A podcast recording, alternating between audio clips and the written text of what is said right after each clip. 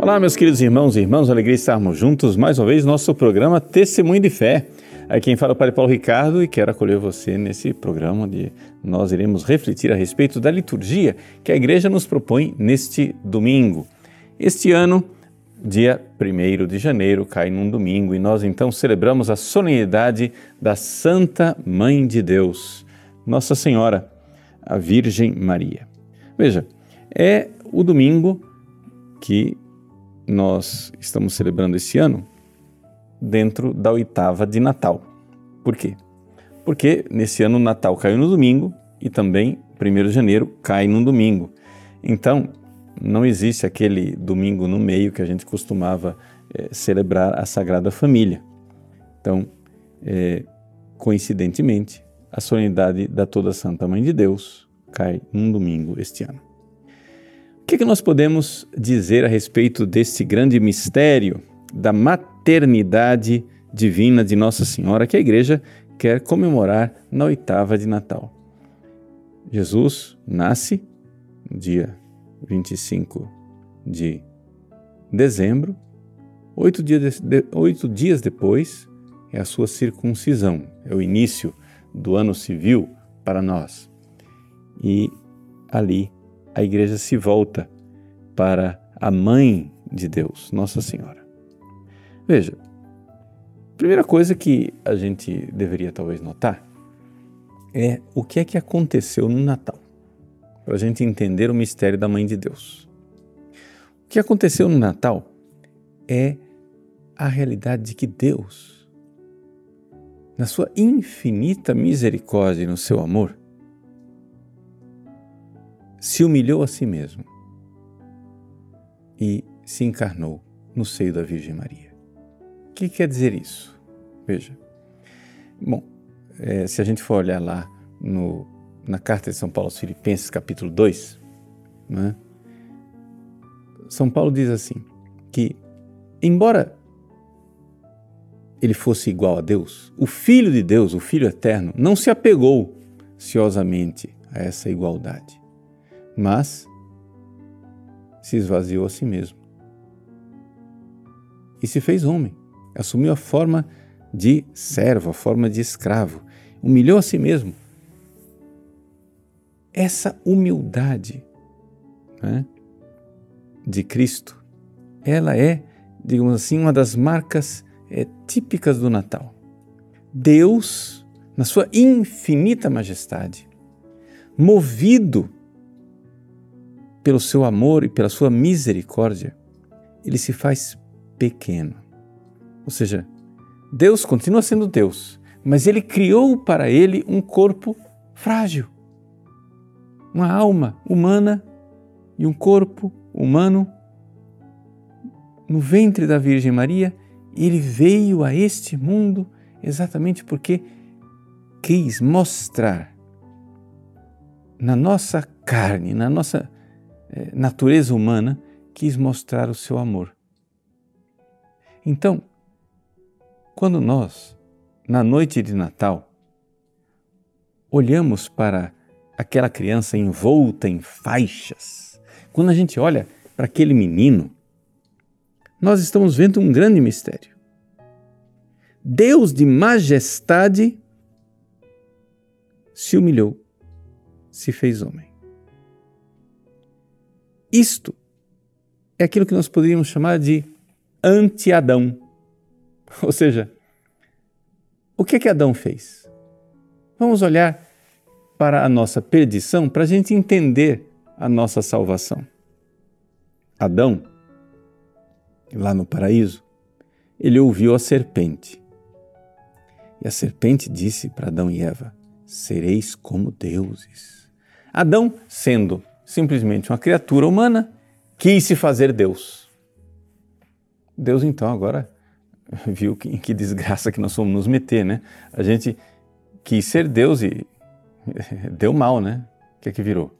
Esse mundo virou um inferno. Um inferno de egoísmo, de guerra, de destruição, de morte, de doença, de desgraça. Deus querendo nos salvar, não somente né, é, dessas nossas maldades, mas mais ainda, querendo nos salvar do inferno, ao qual certamente estaríamos condenados por nossos pecados, Deus fez o caminho contrário. Adão, sendo homem, quis ser Deus. Deus, sendo Deus, se fez homem. É o caminho contrário. Lá no livro do Gênesis, quando é, se descreve o pecado de Eva, que ela olhou para o fruto proibido, Eva queria se apegar àquele fruto. Ela olhou para o fruto e viu que ele era bom para ser possuído. Exatamente essa atitude de Eva é a atitude que contrária que Cristo nos ensina. Jesus, lá na segunda na carta aos Filipenses, capítulo 2, diz: ele não se apegou ociosamente, ou seja, ele não fez aquilo que Eva fez. Eva se apegou ociosamente ao fruto. Né? Eva olhou para o fruto como um harpagmos, uma coisa a ser presa, a ser agarrada, a ser é, pega como um grande troféu. Jesus não. Não se apegou ociosamente ao seu ser igual a Deus, mas se esvaziou e se humilhou. Jesus, nosso Redentor, está nos mostrando o caminho o caminho da humildade. O caminho da salvação, o caminho para o céu é para baixo.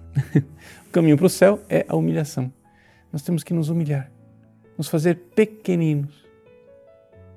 Se não fordes como crianças, não entrareis no reino dos céus. Essa atitude do filho que tudo recebe, o filho que depende do Pai, que depende de Deus. É isso que Deus quer nos ensinar.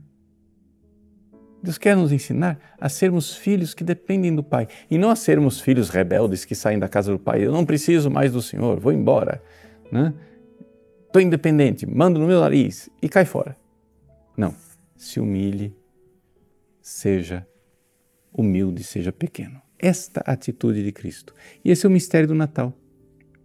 Vejam, Deus que sustenta o universo é sustentado pelos braços de Nossa Senhora. Deus que alimenta os pássaros, os animais do campo, é alimentado por Nossa Senhora. Deus que sustenta as estrelas se faz frágil, necessitado de estar deitado num berço, envolto em faixas. Vejam que coisa misteriosa como Deus se fez pequenino por amor a nós. Que amor, que amor imenso. Pois bem, esse mistério do Natal, desta humildade, é exatamente aquilo que explica a maternidade divina de Nossa Senhora, que nós estamos celebrando nesse dia 1 de janeiro. Se Jesus é o anti-Adão, a Virgem Santíssima é a anti-Eva. Ou seja, a humildade de Nossa Senhora. Quando Nossa Senhora ficou grávida de Jesus, que o anjo anunciou a ela, ela se apresentou como escrava do Senhor. Logo depois ela foi para a casa de Isabel e ali ela prorrompeu numa exultação de alegria no seu hino, o Magnificat antes de os anjos cantarem glória na noite de Natal, glória a Deus nas alturas, Maria cantou o seu glória a Deus no Magnificat. A minha alma engrandece o Senhor. Exulta meu espírito em Deus, meu Salvador. Mas por que, que ela exulta tanto? Por que, que ela canta esse hino de louvor, esse glória in excelsis, nas alturas? Por que, que a sua alma magnifica Deus? respexit humilitatem ancile sue. Deus olhou para a humildade de sua serva. Algumas pessoas não gostam de traduzir aqui que Nossa Senhora eh, fala da sua própria humildade. Deus olhou para a pequenez da sua serva. Não, não, não, não, não é pequenez coisa nenhuma. Deus olhou para a humildade, ou seja, a virtude da humildade.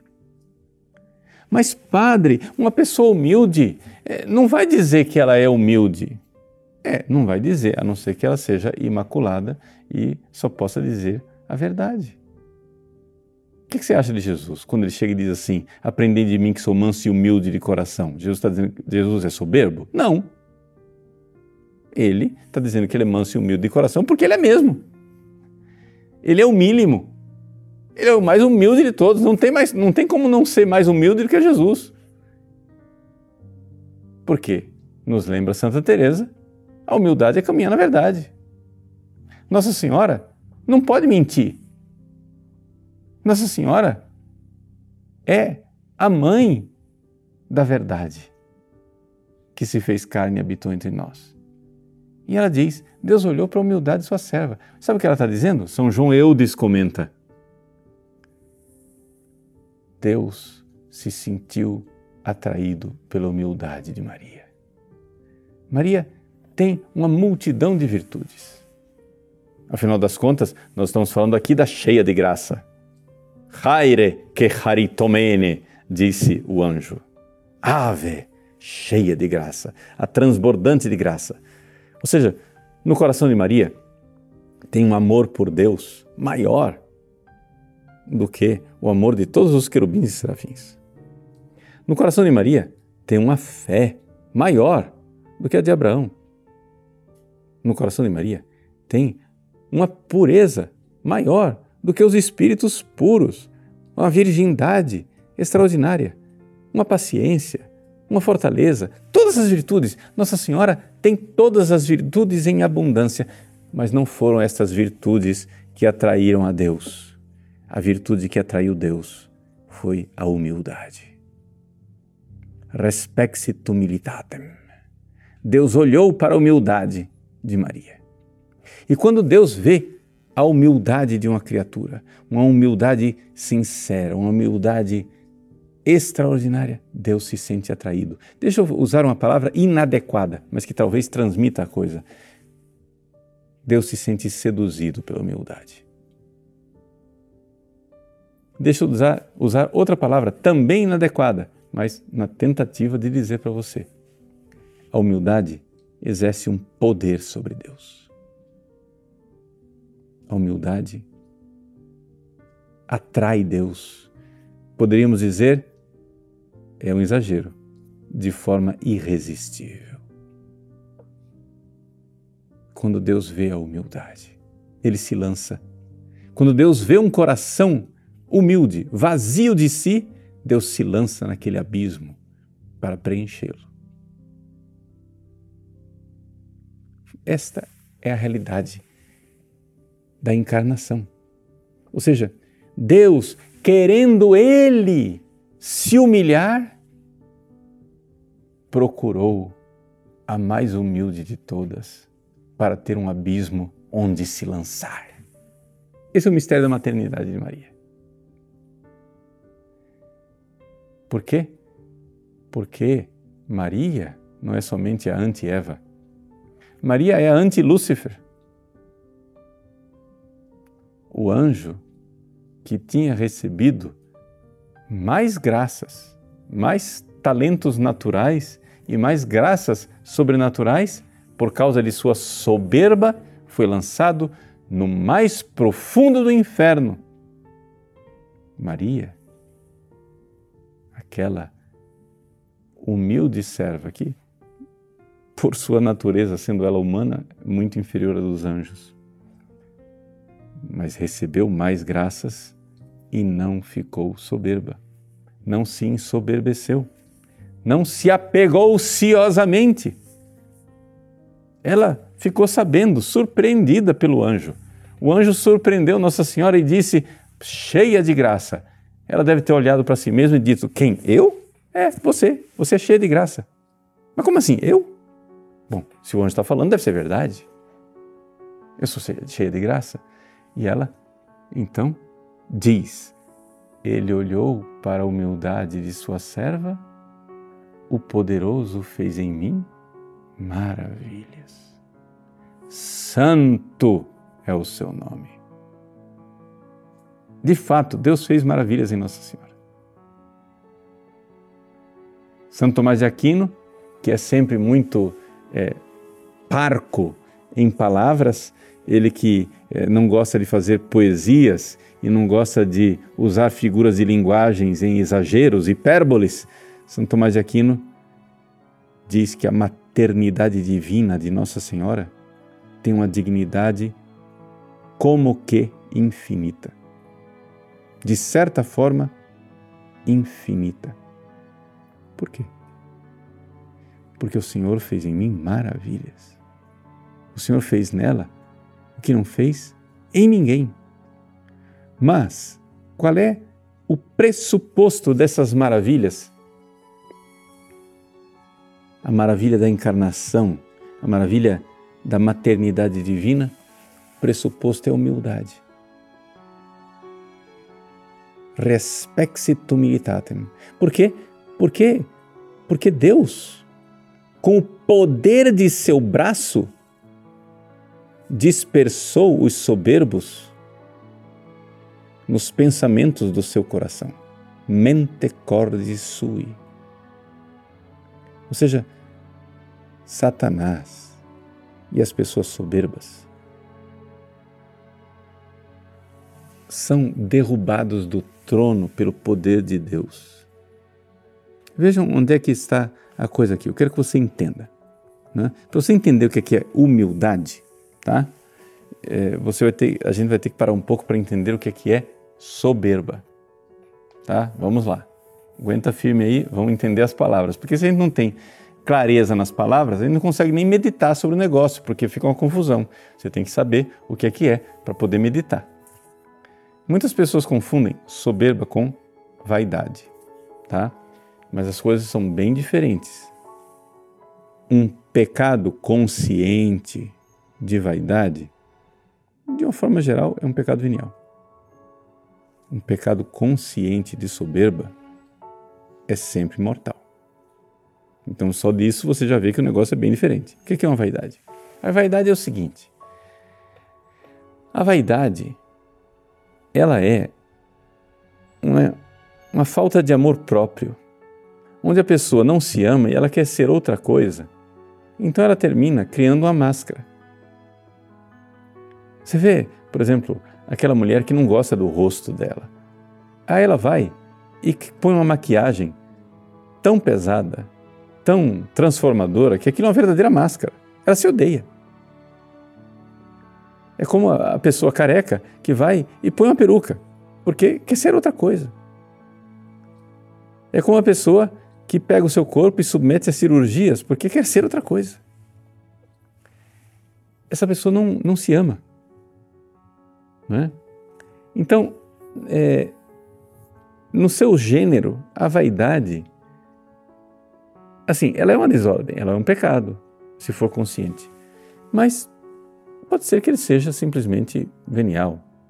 É simplesmente o fato de que a pessoa está fazendo aquilo para procurar uma, uma consolação boba. Mas o soberbo não. O soberbo ele se acha melhor que os outros. E não, não somente isso, ele se acha melhor do que Deus. Satanás se centra no trono para julgar Deus e diz: Deus está errado. Eu que sei como deve ser. Você vai dizer: Nossa, padre, que horrível isso. Graças a Deus eu nunca fiz isso na minha vida. Ah, é? Nunca fez? São Gregório Magno, que é santo e doutor da igreja, nos diz que a soberba é a raiz de todos os pecados. Tanto que ele não coloca a soberba entre os sete pecados capitais, porque ele acha que a soberba é a origem dos sete pecados capitais. é um super pecado capital. O que é pecado capital?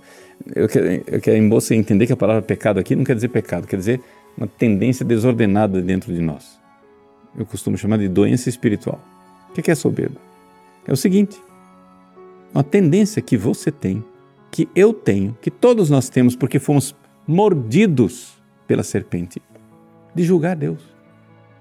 Todas as vezes que você peca, o pecado é sempre fruto de soberba, onde você se senta no trono e diz o seguinte: Deus está dizendo que isso aqui é mal, mas pensando bem, eu julgo melhor.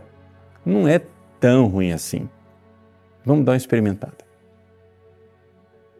Essa é a soberba. De Eva. Deus disse: ó, aqui, ó, se você comer dessa fruta, você vai morrer. Eva prefere acreditar na serpente e diz: não, para que esse radicalismo todo? Não pode comer uma mordidinha. Você acha que uma mordidinha vai levar alguém para o inferno? Vamos experimentar. Vamos experimentar. Então veja, a atitude aqui é de soberba. Você se senta no trono, se senta na cadeira do juiz para julgar Deus e dizer: Deus está errado. Eu sei melhor. Todo pecado, todo, absolutamente todo pecado tem isso na origem. Pode ser que tenha isso de forma inconsciente, tá? Por quê? Porque pode ser que você não cometa pecados de soberba, mas você tem a tendência da soberba. Qual é a diferença?